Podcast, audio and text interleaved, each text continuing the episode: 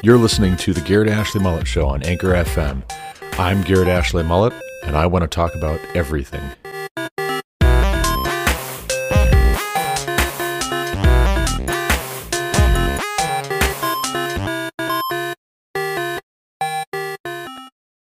Actor Andrew Garfield getting candid in a new interview about what he calls the societal obligation to have children before the age of 40. And it has a lot of people talking, including our Trevor Ault, who has the story. Good morning, Trevor. Good morning, Michael. You know, it's something a lot of people are grappling with, having children maybe later in life, maybe not at all. Andrew Garfield is no different here. We know he's had massive amounts of success, but it has not freed him from the emotions and the pressures to have kids from society and from himself, too. I am Spider Man. This morning, the star of Spider Man and Tick Tick Boom, Andrew Garfield, sharing candid thoughts about aging without yet having kids. Stop the clock. Telling GQ as he'll turn 40 next year, celebrating with all his old friends, quote, I always thought I would be the first to have kids and settle down. They're all shacked up and a couple of kids deep for the most part, and I'm like, and then trailing off laughing. He said, quote, It's more about accepting a different path than what was kind of expected of me from birth. Like, by this time you will have done this, and you will have at least one child, that kind of thing. I think I have some guilt around that, and obviously it's easier for me as a man. As he gets close to turning 40, it's a big issue for a lot of men. Men face pressure from their self, from their own expectations, but they also face pressure from their family and from their friends. Both men and women are having children later in life. Since the 70s, the median age for women giving birth has gone from 27 to 30, and the average age of fathers has gone from 27 to 31 the median age is getting higher because of different societal expectations, people wanting to establish themselves. There are many examples of famous men having children after 40 and well beyond. Jay Z and Seal both became fathers at 42. George Clooney and David Letterman did it at 56. And Steve Martin was a first time father at 67. And there is the old adage of the biological clock that's usually referred to women, but there's some studies that suggest it could also apply at least somewhat to men too. While men can have children into their elder years, those studies suggest that there might be a heightened health risk for the child. Andrew Garfield was asked about becoming a first time dad in his 70s. He said, I'd rather not. Got plenty of time. there you have it. And there you have it. Welcome back to the Garrett Ashley Mullet Show. This is, of course, Garrett Ashley Mullet coming to you from Greeley, Colorado for episode 516 of this podcast. Today is Tuesday, December 13th, 2022. And in an act of sheer heroism and bravery, we have Andrew Garfield saying what everyone is afraid to say that it's okay to not have children. It's all right to throw aside society's expectations that you would get married, settle down, have some kids, raise a family. It's okay to throw all that out. And you don't have to submit yourself to what previous generations typically did. You don't have to bear that in mind as you are planning your life, your early life, uh, even when you get into uh, what may, you know, with uh, life expectancy expected to drop here uh, with this next generation. It might be, you know, your middle ages. You, you might be middle aged at 40 in comparison with, uh, you know, in, in uh, recent decades. Uh, it was expected you might live longer. It's plausible that you might live into your 90s or your, uh, you know, even one century plus category of lifespan. But increasingly, you know, it's looking like average lifespan is going to go down.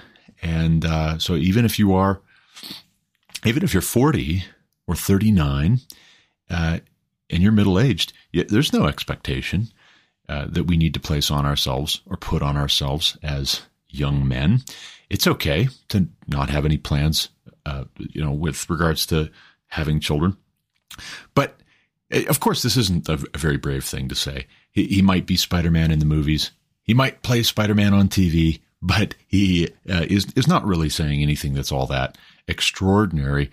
It is pretty common for our generation and for those coming up after us to put off, like Good Morning America in their November sixteenth, uh, you know, piece featuring him.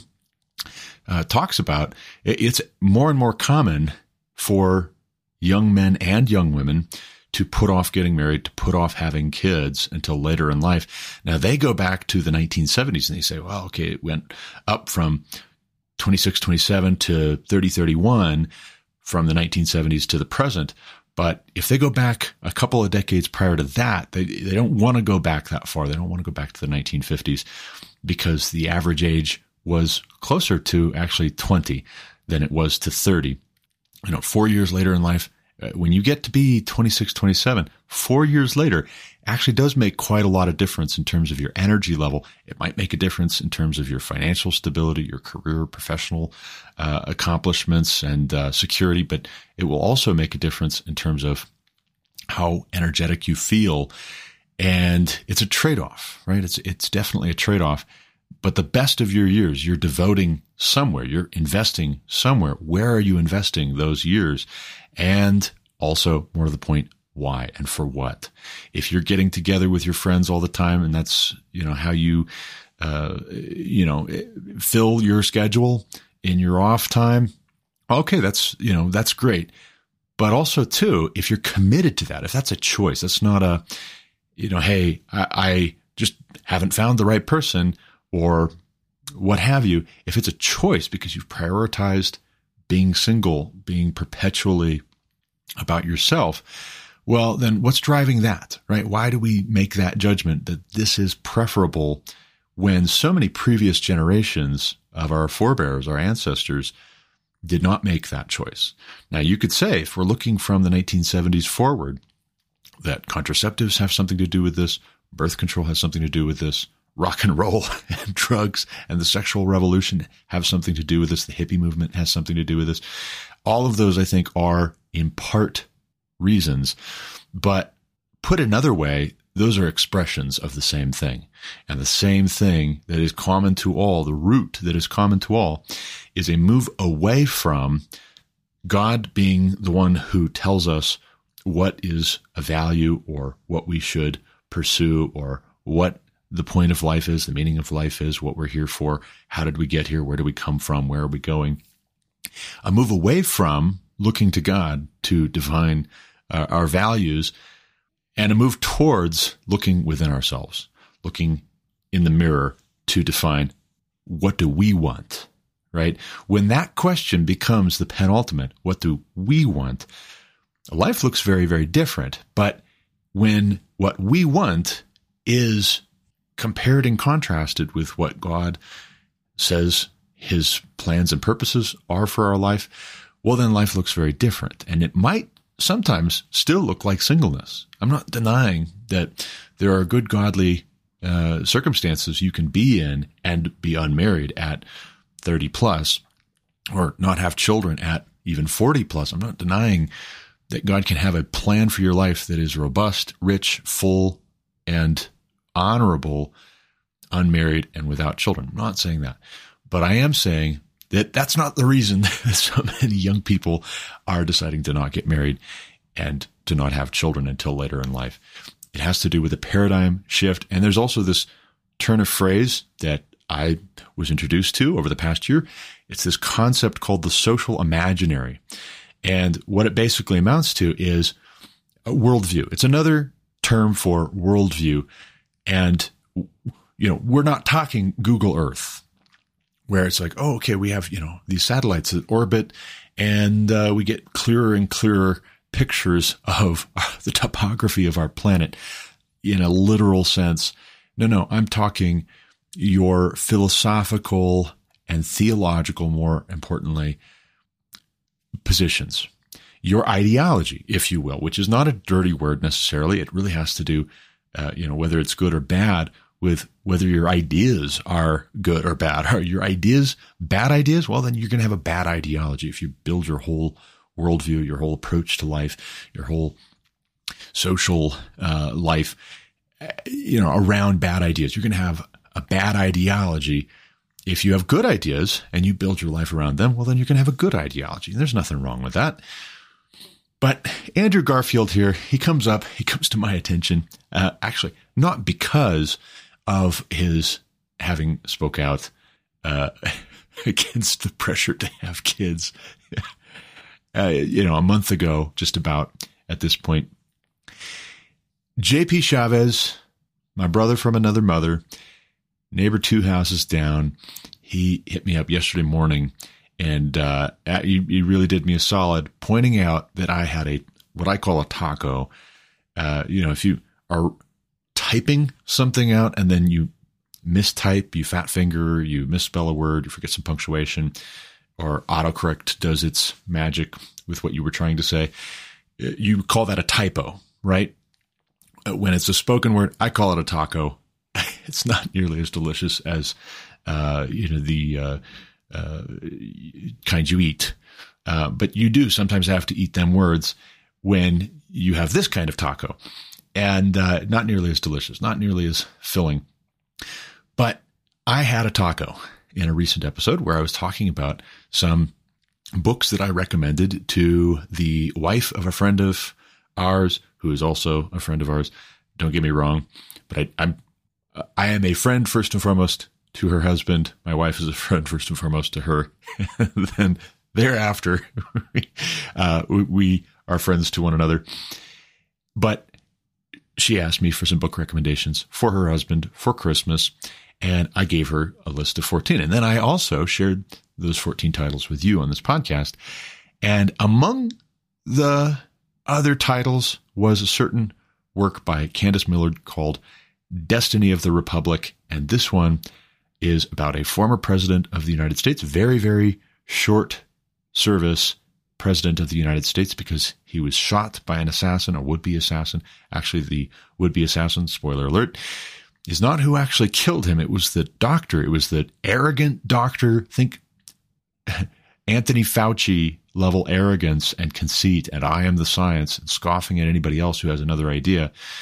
This has been done before, but it was done on a much smaller scale, and we apparently didn't learn the lesson. More of us need to read uh, Candice Millard's Destiny of the Republic before we get into uh, our next pandemic, whenever that's scheduled for. But this doctor actually is the one who killed James Garfield, not Andrew Garfield. I said Andrew Garfield. What I meant to say is James Garfield.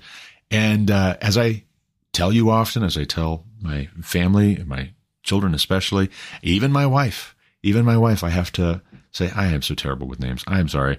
I'm thinking of you and then I'm saying Evelyn's name, or I'll talk to Daniel and I'll accidentally call him John, or I'll be talking to Enoch and I'll accidentally call him Solomon, in part because they look alike or they have, you know, similarities personality wise, temperament wise. And if I'm in too much of a hurry, I just blurt out the first name that comes to mind with that personality type or something that, you know, is similar. And I did the same thing with Garfield. I, for some reason, Andrew Garfield was on the tip of my tongue. Maybe because I have a son named Andrew, and maybe because also I, uh, you know, I, I enjoy the Spider-Man movies. I enjoy the extended Marvel Universe movies.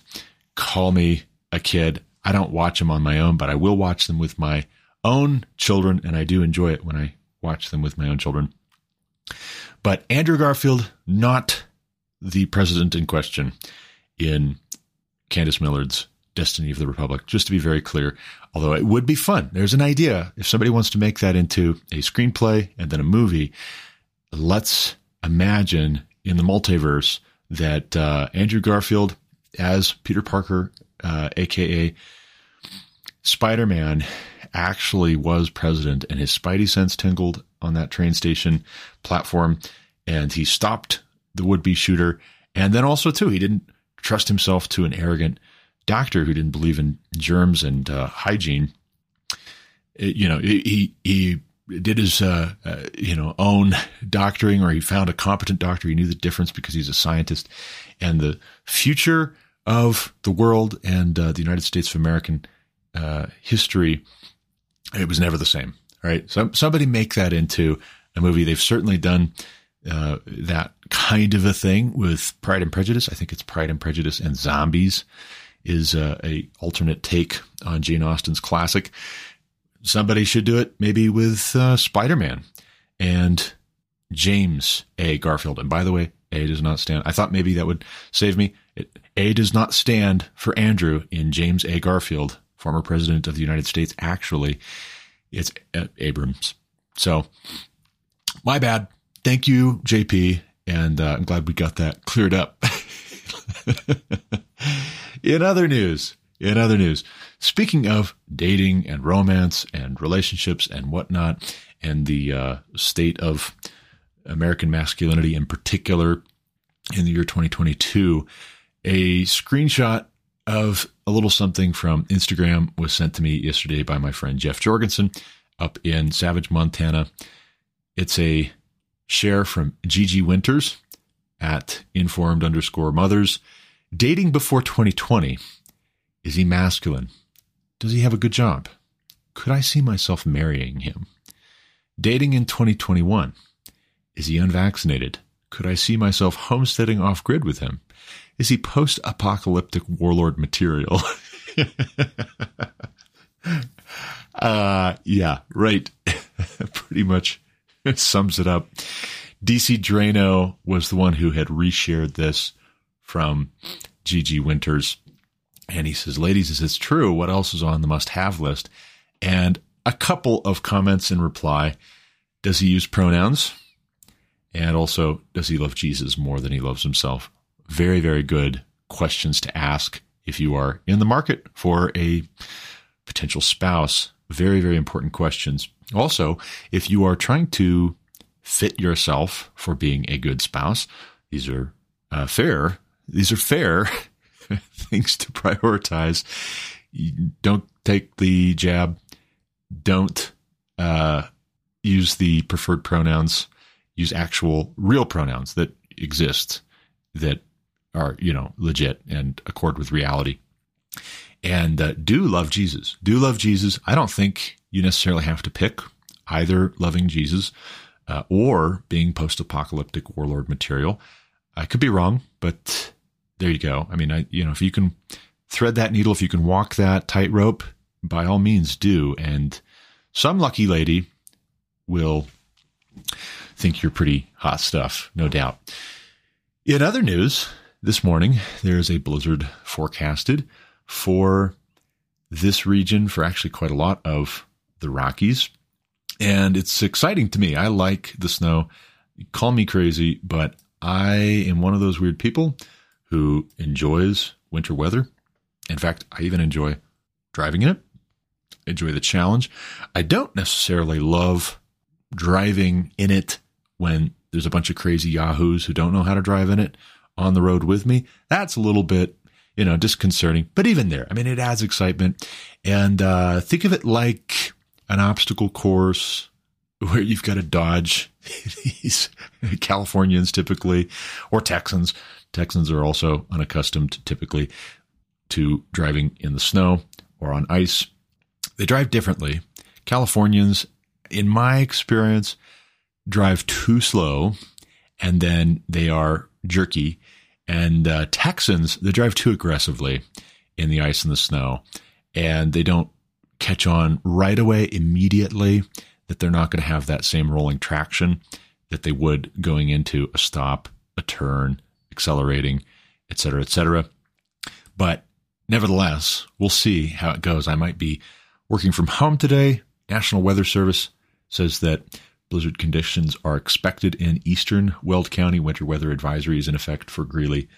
And hopefully that doesn't disrupt our plans for this evening because actually tonight we've got a special treat, not just for our guests who are coming over or expected to planned on coming over, uh, but also for us, we ourselves, who's, we've got some college kids from church who are going to come over and watch the movie Elf with us because Christmas is coming up and smiling's our favorite. And uh, they enjoy hanging out with our kids and us, and we enjoy them.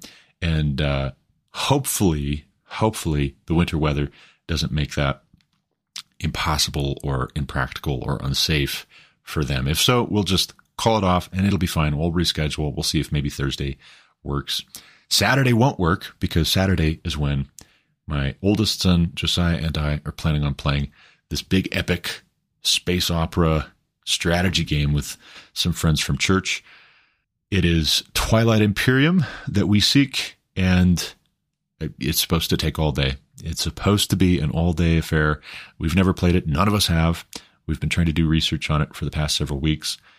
So Saturday won't work. If we have to reschedule, maybe Thursday. We'll see. But in other news, coming back to this question of the Twitter files, Twitter files part five, and we won't spend a ton of time on this because I've got other things I want to get to in this episode.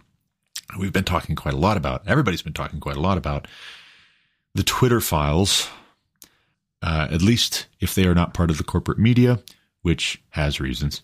Uh, the, the media has reasons for not covering this because uh, they were happy about the former status quo. They don't like what's happening right now. They don't know what's going to come of it, except that it might damage their reputations. Uh, because they didn't cover these things, they had a remarkable lack of curiosity. You see media persons from the corporate media, from MSNBC and CNN, attacking publicly, criticizing, mocking, scoffing at, trying to tear down Matt Taibbi, for instance, one of the journalists who Elon Musk has been giving this uh, information to, which is then being in episodes and in batches released to the public or announced or reported on to the public on Twitter, which is the most appropriate place for it to be shared. We see Matt Taibbi being scoffed at and mocked by establishment media, legacy media uh, journalists, so called, for basically doing public PR, public relations uh, work pro bono for Elon Musk. Uh, but then on the other hand, he's not doing it pro bono because there's these comments being made that he's going to eat well for the rest of his life because he's a sellout. And it's like, wow, that's that's irony. You are the pot calling the kettle black, but then I don't even know if you are. I think you're the pot calling a sapling or a mighty oak tree, perhaps would be more correct, more apt for Matt Taibbi and the fortitude, intestinal uh, variety it takes to be a part of the release of this, uh, you know, information to the public, given who the players are. It, you know, it, it's the the pot calling the mighty oak tree black. And no, it's it, the the mighty oak tree is not black here unless you set it on fire, which I think you would if you could and you're trying to even just now, uh, you know, tearing down his reputation, implying that there's a corrupt motive, corrupt, uh, you know, agenda going on here. There's a, uh, you know, a, conflict between good journalism and his reporting the story that you don't want him to cover because it hurts the progressive agenda, hurts the leftist agenda, it hurts the corporate media's reputation. Note that Elon Musk is not taking the Twitter files to MSNBC and CNN. And why do you think that is? Because they wouldn't cover it. They wouldn't run with it. They would much rather go to each and every single Republican or conservative they can find and put them on the spot in a Mao's cultural revolution kind of way and force them, you know, live for this is the whole world to hear and see to denounce Donald Trump, to denounce Elon Musk, to denounce Republicans who are supportive of this thing that is happening right now. But the Twitter files, part five. Yeah, just briefly, we have a Chinese employee at Twitter in the offline, under the hood, behind the scenes, in company Slack channel discussion, warning coworkers against censoring Trump. Now, this is really, really interesting to see. You have, on the one hand, this back and forth conversation. Some, not many, but some Twitter employees and executives and uh, you know officials, in in some sense, this the Twitter business, it was running like it was just an extension of the FBI or an extension of the Democratic National Convention. You had some people in Twitter saying, I don't know, like, what is the basis within our rules, within our community standards for censoring the president of the United States or censoring this or that person. You know, have they really violated the rules? And then what you have at the exact same time, right away, immediately, is folks like Yoel Roth and Vijaya Gadde coming back with, well, okay, you know what? Let's just say that it's a violation of this rule because it could be depending on if you interpret what was said as code for something else. And so it's a both end, right? On both ends, you take the most favorable interpretation of the rules that you already have to give you an excuse to do what you wanted to do all along. And you take the least possible favorable, the, the, the most unflattering, the ugliest possible interpretation of your political opponents. And you say, well, that's what they meant. And there's no denying it. And, and there's no tagbacks either because you've silenced them. So you're not starting a discussion. You're not having a debate. You're not engaging them in public to say, well, hey, what did you mean by that? Can you unpack that a little bit for me? Right? You're just silencing them. And therefore, you get to be right. You always win. You always come out on top with your interpretation. If you take the most flattering uh, and and uh, you know self uh, permitting, I do what I want, like Ron Swanson to the park ranger when he's going to slaughter a pig for the barbecue. It, you know, I do what I want. Do you have a permit for this? Oh yeah, I do what I want. Here's a piece of paper that I just typed that and printed it off on. You know, you, you take the most self-permitting interpretation of your own rules and you find, uh, you know, unenumerated consequences within them in the penumbra of your community standards. And then you apply the exact opposite kind of a bias with regards to the people you don't like, like Donald Trump, like James Woods, actor James Woods, unless his name is Andrew Woods, but I don't think it is. I think it is James Woods. So this is really crazy stuff that you've got coming out from Bari Weiss in the fifth batch, because it's not just that internal dialogue. It's not just a formerly uh, Chinese citizen Twitter employees saying, "Hey, you know, I've seen this before. I've I've heard this song. I've seen this movie. I know how this goes. This really really damages the public discourse, and this really has a chilling effect on people exercising their free speech, their First Amendment rights. I know this from experience in communist China, right? Basically getting ignored. Basically like, yeah, whatever, shut up. Well, we'll we'll censor you too. You're violating the community standards, which are we do what we want and stay out of our way. But you also have Bari Weiss highlighting tweets from other world leaders who actually literally did call for violence and genocide against you know groups and countries and whole races that they didn't like like for instance Ayatollah Khomeini calling in 2018 for the eradication of the nation of Israel like for instance Dr. Matahir Mohammed all right I might be saying that wrong Mahathir Mohammed saying in 2020, Muslims have a right to be angry and to kill millions of French people for the massacres of the past. Still on, still on uh, Twitter, by the way. This guy, he was formerly the Malaysian prime minister, still on Twitter, even though his tweet was deleted. It was. You can find it, Bari Weiss did, with the Wayback Machine. They did not apply the same kind of uh, you know, a policy approach interpretation to Donald Trump. Why? Because they hate him. because they don't hate Dr. Mahathir uh, Mohammed and they don't hate Ayatollah Khomeini, but they do hate Donald Trump. I mean, this, this is wild stuff. Muhammadu Buhari, the president of Nigeria, incited violence against uh, pro Biafra groups, quote, those of us in the fields for 30 months who went through the war, he wrote, will treat them in the language they understand. Twitter deleted the tweet but didn't ban Buhari. And then also, too, she highlights, and I can't read this because it's uh, in a, a different uh, alphabet, even. It's not even in the same alphabet, much less language. But in October 2021, Twitter allowed Ethiopian Prime Minister Abiy Ahmed to call on citizens to take up arms against the Tigray region Twitter allowed the tweet to remain up and did not ban the prime minister. So there's an absolute double standard. There's an absolute double standard because, above all things, they hated Trump and also, by extension, they hated conservatives who were saying the kinds of things that Trump was saying, who similarly would represent an obstacle to the accomplishment of their political goals. So you have in these Twitter files not just the revelation of rampant, widespread arrogance, dishonesty, tyranny, totalitarianism at Twitter, which then also rippled out to other big tech giants. You know, Twitter would do something, and then next thing you know, you've got Facebook and YouTube doing the same thing, or Google doing the same thing, or Apple doing the same thing.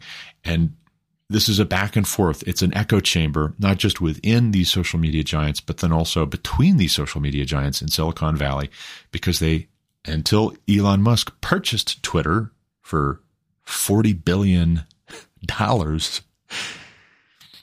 until that, they were all owned and run and operated by leftists who donate to the Democratic Party at like a 99 to 1 a ratio. But you have also in these Twitter files, with just them being released, you have good journalism being done. And it's driving the left absolutely crazy. They don't want to talk about what was going on at Twitter. They knew, they didn't care, they approved of it. What they want to talk about is if there's any even small infraction among conservatives or Republicans or the people who object to this, hey, let's let that let's make that the story. That's the real story here. Right? In other news, speaking of folks who get in trouble and who maybe don't get in trouble as quickly as they ought to, or, or for the reasons that they ought to, non binary Biden official fired after numerous charges related to suitcase thefts at airports. And we won't spend a lot of time on this one either, but this is just a curious thing. The guy literally looks like the Joker. He is literally clowning around. He's wearing women's clothes. He's got his head shaved clean. He's got this creepy mustache, a creepy smile, creepy eyes, super, super creepy guy. Absolutely a a villain. This guy's a villain and a pervert. And I don't think he's crazy. I, I think he's evil. But wearing dark lipstick, being celebrated on the left as a hero because he's transgressive and because they know that this kind of thing, promoting this guy, putting him in a, an official government capacity, parading him around for all of us to have to look at and tolerate, you know, that that is going to incite Republicans and conservatives to say things that will supposedly get them canceled or make them look bad. But again, what was I saying about the after school Satan Club? The real transgressive, uh, you, you know, position to take in our day is no longer that kids should be allowed to go to an after school Satan club. Literally an after school Satan club. That's no longer transgressive. What's transgressive is if you're not super duper careful about how you say that's wrong, that's self evidently wrong, well, then you're being a bigot. That's what's transgressive. What's transgressive is not saying this guy looks like the Joker took some bad drugs and got carried away. Even the Joker from Batman got carried away. He looks like that's the look he's going for. And that was his aim. And he just got fired because not once, but several times he was reported for uh, stealing people's luggage, like strangers stealing their luggage, and why? We know that he's into. I mean, and and he is. He's he is as transgressive as he possibly can get away with in other ways, and proudly and publicly flaunting his wickedness, his sexual immorality. I won't even describe what it is that has been, you know, mainstream, out in the open, not like somebody hacked his computer or the Russians leaked some info to the New York Post. Uh, you know, it, no, I mean like proudly uh, as as proud as gay can be, he is. As proud as gender nonconforming can be, he is. He's not a victim. He's a victimizer. He's he's not the prey. He's the predator. And is that what it's about when he goes and steals other people's luggage because it's a power trip? Because, hey, I just took their stuff and now I get to go through it and I enjoy that. And where does it go from there? Right? Like, where did, like, what do we, if that's the stuff we do know about Sam Brinton, that's his name, what do we not know? You know, and, and is there a limit? There is no limit. The limit is where we place it. And if we're only concerned with limits on our objecting to these things, well, then there is no limit on folks, even if they go as far as you know, forget just having an after school Satan club where you draw pictures of Baphomets. Even if they go as far as human sacrifice in a pagan, satanic, blood magic, death magic uh, ritual, that that won't even be the limit because that's been done before. We're just seeing paganism from antiquity come back again and make a resurgence. So it's a good thing he got fired, but he shouldn't have been in the position in our government to begin with. It tells you everything you need to know about what the left stands for and what the Democrats are for. And if Republicans think that they can moderate to this through, let's say, for instance, uh, passing, helping to pass far too many dozens of Republicans, helping to pass the Disrespect for Marriage Act. That's what I'm going to call it. Profound Disrespect for Marriage Act. They've got another thing coming. They they destroy themselves. They destroy themselves. Don't affirm it. Don't condone it. Don't acquiesce. Don't go along with it. Don't be a part of it. Also, in other news, Carlos Garcia over at the Blaze has a piece up. Jean Pierre, this is the White House uh, press secretary, also uh, a homosexual openly, a black woman and a lesbian, and that's supposed to be enough. I guess that qualifies her.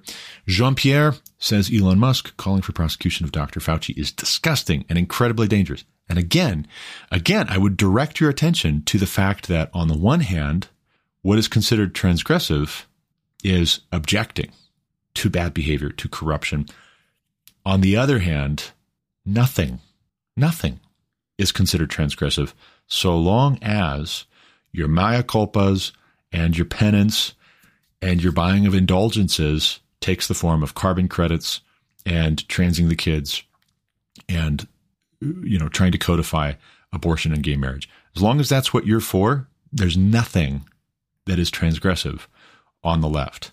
Just be more and more left and you'll get away with eh, literally anything.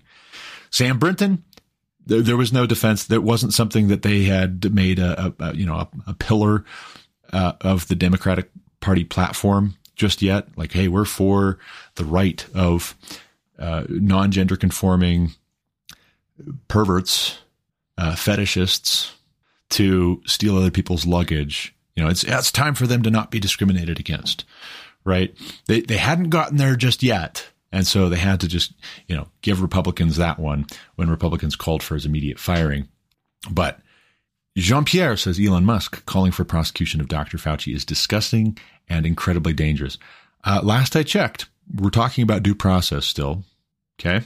Also, last I checked, when it is not possible to hold unelected government officials responsible for the death of millions if not tens of millions around the world, because the lockdowns that we encouraged other developing nations to get behind and get along with and go with uh, starved people to death, led to rampant uh, suicide, substance abuse, domestic violence, crime. In some countries, starvation. You know, if food prices go up here, that also means that food is just flat not available like it normally would be in countries where food is scarce already, as it is, even in good times. So to say that calling for accountability and the prosecution of Fauci is disgusting and incredibly dangerous. No, no. What's incredibly dangerous is not prosecuting him. Actually, what's incredibly disgusting is not prosecuting him and not prosecuting folks on the left, no matter what they do, so long as they keep on marching you closer and closer to the utopia you want so badly. In a happier story, I came across this BBC reel yesterday, last night, from a year ago. Extinct tree from the time of Jesus rises from the dead in Israel. And the story here is that while some archaeologists were doing work excavating Masada, this ancient Jewish fortress that the Romans took and which so many men and women and children killed themselves rather than be taken by the Romans in. As archaeologists were excavating, they found seeds of ancient plants that had just been put away in a storeroom that was full. I mean, they weren't running out of supplies, but the Romans were about to break through, and so they all killed themselves. One of the seeds was of an otherwise extinct Judean palm tree. And why this was important is that Judean date palms were famous in ancient times for not just how delicious they were, but also their nutritional quality and even a medicinal quality. They were also sold as aphrodisiacs, whether they had that power, uh, who knows. Scientists are trying to figure that out and study it.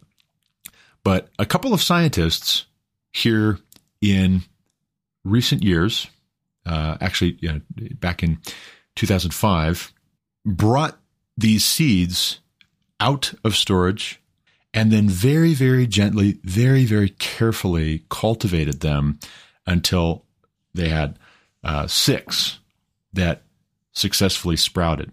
And they are bringing this extinct Judean date palm back very, very carefully from extinction. And who knows where it'll go? I don't think you can probably uh, go and buy Judean palm dates anytime soon, but uh, they do look delicious. I would love to try one someday. Hopefully, they're successful in getting these back on their feet again, cultivating them in a big way.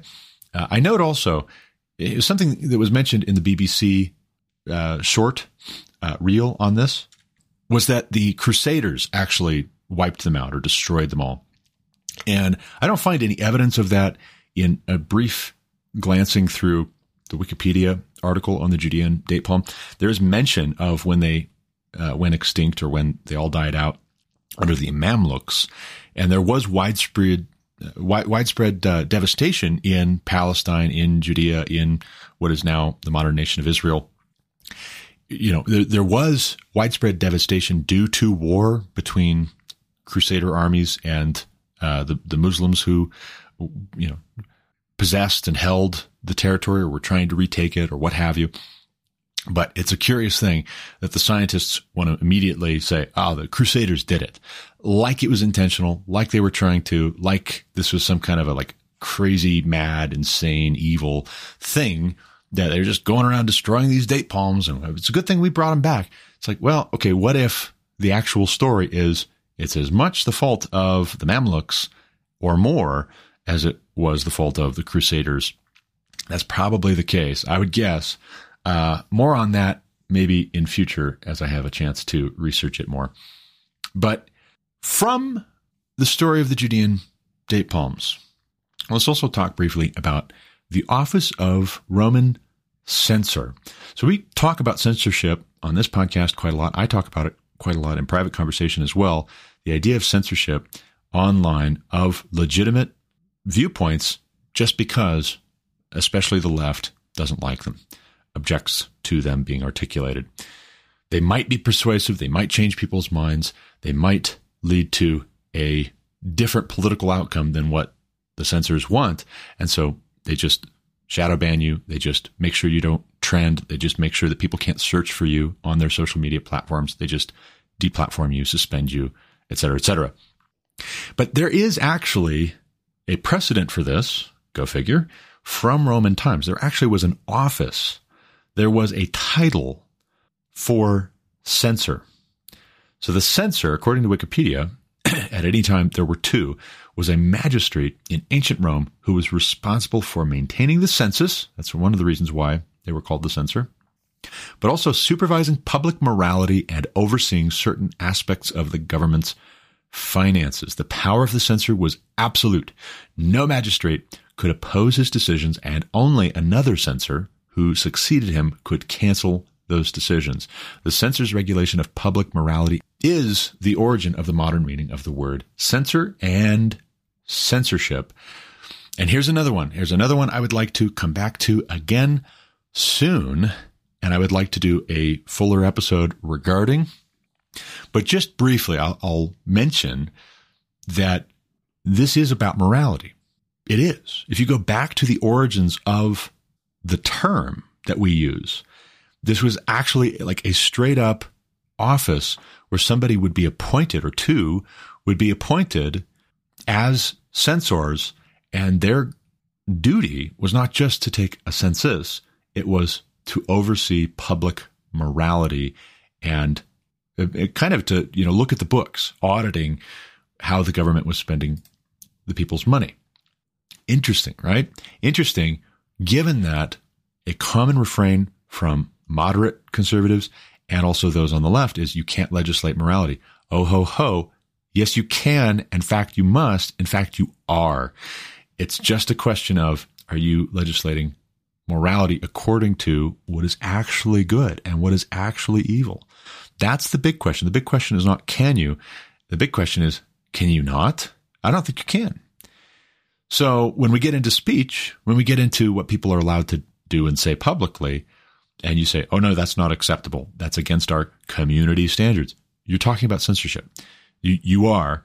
And just be open about it that this is your morality. But if you can't make a clear argument for why your morality is legitimately this instead of that, what your principles are, what universal transcendent uh, law you appeal to in support of your verdicts, your decisions, well, then it's entirely fair for the folks who can defend their morality from the standpoint of universal transcendent principles to say, that's wrong. That's wrong what you're doing. You're punishing good and you're rewarding evil. Stop it. Lastly, and I'll give you this preview as well. I hope to do a fuller episode uh, maybe tomorrow. We'll see. It would be really great prep work for talking with our youth group tomorrow night about the historical context of the Nativity. But Herod the Great, let's talk about Herod the Great briefly. Herod the First uh, is also how he's known. He was a Roman appointed king of Judea, serving from circa 72 BC to either 4 or 1 BC. I would say 1 BC. But Herod the Great, Roman Jewish client king of Judea, referred to as the Herodian kingdom, very much into building, very much into architecture, kind of a Donald Trump character of his day. He was always undertaking these public works projects throughout the territory, throughout the country, renovating the Second Temple in Jerusalem and expanding the Temple Mount towards its north, the enclosure around the Cave of the Patriarchs in Hebron, the construction of the port at Caesarea Maritima, the fortress at Masada, and Herodium. Vital details of his life are recorded in the works of the first century Roman Jewish historian Josephus. Herod also appears in the Christian Gospel of Matthew as the ruler of Judea who orders the massacre of the innocents at the time of the birth of Jesus, although most Herod biographers do not believe that this event occurred. Of course, I watched this 45 minute video last night, basically about what was going on right around the time that Jesus was born, what was the historical context. And I thought that's what I was going to get mostly. And then instead, it seemed as though the lecturer wanted to go in the direction of, you know, doing a very Will Durant kind of, uh, you know, textual criticism, historical Jesus treatment, where everything about Christianity and then Judaism, uh, also by extension, is if it's good, we say, well, everybody was coming to that conclusion around that time. The Jews got it from these other peoples. Jesus got it from these other peoples. It wasn't an original idea. He just co-opted it successfully until he met an untimely demise. He got a little carried away. He got ahead of himself. He got into some trouble because king of the Jews sounds like a political threat to not just Herod. And that's why it's said in the Gospels that Herod sent soldiers to Bethlehem to kill every baby boy two years old and younger. But also, too, this is why it was a threat to the Roman Empire. This is why complaints were brought to Roman officials, not just in the Gospels, but also in the Acts of the Apostles and in the epistles as we read through the New Testament. Complaints were brought to Roman officials because it was a very political problem as they saw it that we're saying we have another king. His name is Jesus. Our king is Jesus. Caesar is Lord? Eh, Jesus is Lord. I will submit to the governing authorities insofar as you don't ask me to do something God told me to not do. And so far as you don't ask me to not do something that God told me to do, we must obey God rather than men. Intensely, intensely political. But one thing you find, if you try to dig into the history and you just cast a wide net across the internet, you will find again and again folks who want to take the Will Durant approach to talking about Jesus and Christianity, where everything good, praiseworthy, true, laudable about Jesus himself and about Christianity and about the Bible and about the Old Testament, even, is giving credit to surrounding peoples who left a bigger mark on history or whose morality, I think this is more to the point. I think this is actually what it is, whose morality is not so constricting to what we actually want to do in our day. So I think what historians have done is they have had a conclusion that Jesus was not really the Son of God, that God is just a made up character we tell our children about to make sure they behave, and that the Bible is not true. This is not the inspired word of God. So even when he comes to a passage in Ecclesiastes, he's reading it. He says, well, Ecclesiastes is said to have been written by Solomon, who was this very wise king and a son of David, but really it wasn't written by Solomon. It was written by two priests. One was obviously very depressive. The other one was a little more optimistic. And they wrote it and then they said it was written by Solomon because that's what you just used to do. And we know this how? Oh, never mind that. We know that because some other guy just made it up. And as long as we can point to some other guy who made it up and say he's our source, as long as we cite our sources in the correct MLA or APA format, uh, you know, you, you, can't can't touch this, right? you can't argue with us. It's it's folly. It's nonsense. How could it be that Will Durant, for instance, writing in the early 20th century, knows so much, right? Look at you who knows so much, uh, you know, about what really happened 2000 years ago. But he's, he's just sure that the guys who are actually there when Jesus is, you know, born, for instance, or doing his public ministry, or when he's arrested and tried and flogged and crucified and dies and is buried and then is resurrected. How does Will Durant know so much?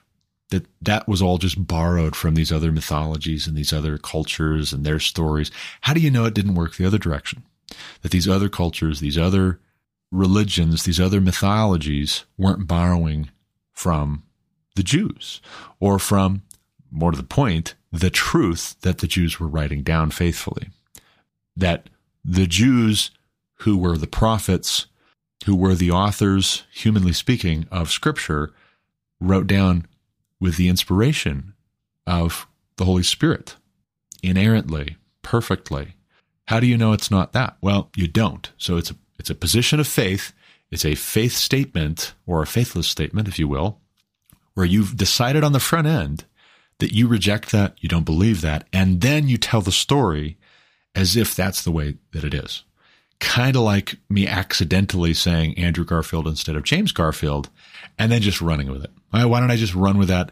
Uh, you know, hey, let's make this into a movie. And actually, let's, you know, write scholarly papers about how it would have been so great, so much better if Andrew Garfield, aka Spider Man, aka Peter Parker, had been the president right then.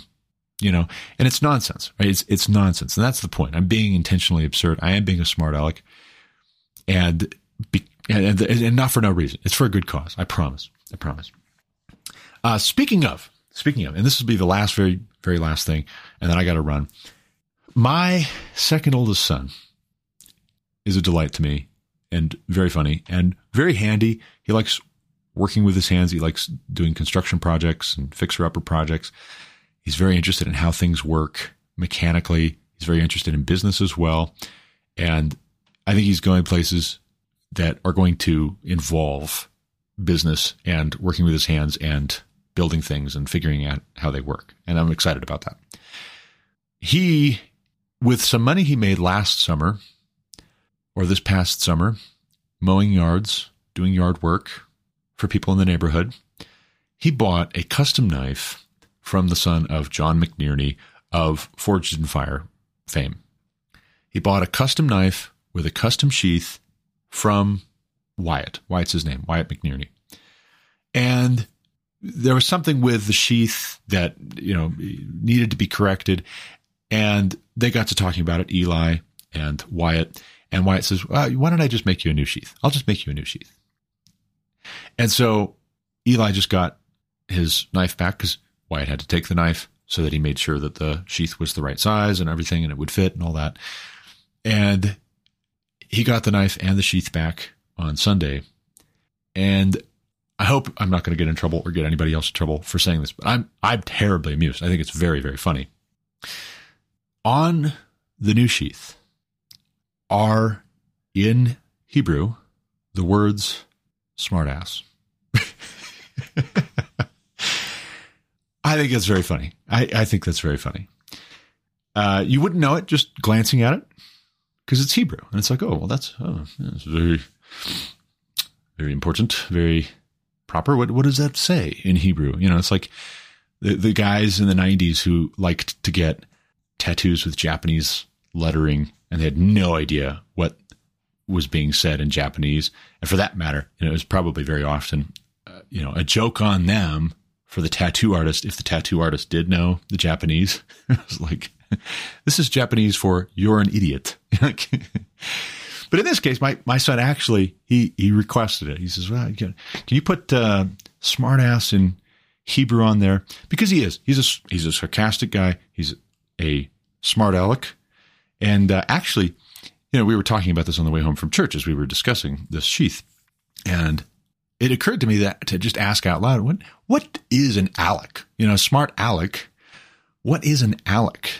And my wife looked it up very helpfully because I was driving and that's not safe. Don't look up the definition of words while you're driving, especially with the whole family on the way home from church. She looked it up and Alec actually means idiot or a dumb person, somebody who's stupid. So then to be a smart Alec is you're a smart dumb person, which is to say you're being absurd right? And and you know that everybody who's smart Alec and who does it well, they they know that they're being absurd. We all know that they're being absurd. And why are they being absurd? Well, they're being absurd to make a point. And the point is typically that actually this thing over here that we're taking so seriously is not true, or it's not, you know, to be taken as seriously as we might be taking it. And it would be more beneficial if we didn't take it quite so seriously. So there you go. I, you know, I, I think it's great. Some people might frown on that. They might be like, oh, you know, ah, you know, horrified. Uh, me, not so much. I, I'm not, I'm not so concerned. In fact, I think it's very funny. Unfortunately, that's all the time I've got for this episode. I really do have to run. I got to go. I got to get to work. We'll see how things go with this blizzard that's outside. But if you're out in it, drive safely. If you're out after it's over, but the roads are still a mess. Continue to drive safely. Uh, don't go too fast into turns or into stops or when you're taking off. If you start to find that one side or the other of your vehicle is coming out, you're, you know, fishtailing, take your foot off the gas immediately and don't slam on the brakes. It's good to tap them if you want to get your front end to behave a little bit or snap back into place and grab traction, grab road, you tap your brakes just briefly. And if you want your back end to regain rolling traction, actually just a very brief tap on the gas pedal can be really helpful there as well. But what you don't want to do is you don't want to be overcorrecting and you don't want to be taking things too fast. When the roads are slick, take it easy, right? Take it easy. But that's all I've got. As always, thank you for listening. Until next time. God bless. You've been listening to the Garrett Ashley Mullet Show on Anchor FM. For more content like what you just heard, subscribe to this podcast on Apple Podcasts, Google Podcasts, or Spotify. Also, check out thegarrettashleymulletshow.com to subscribe to email alerts when new episodes are published. As always, you can reach me with any comments, questions, complaints, objections, or insights at garrettashley.mullet at protonmail.com.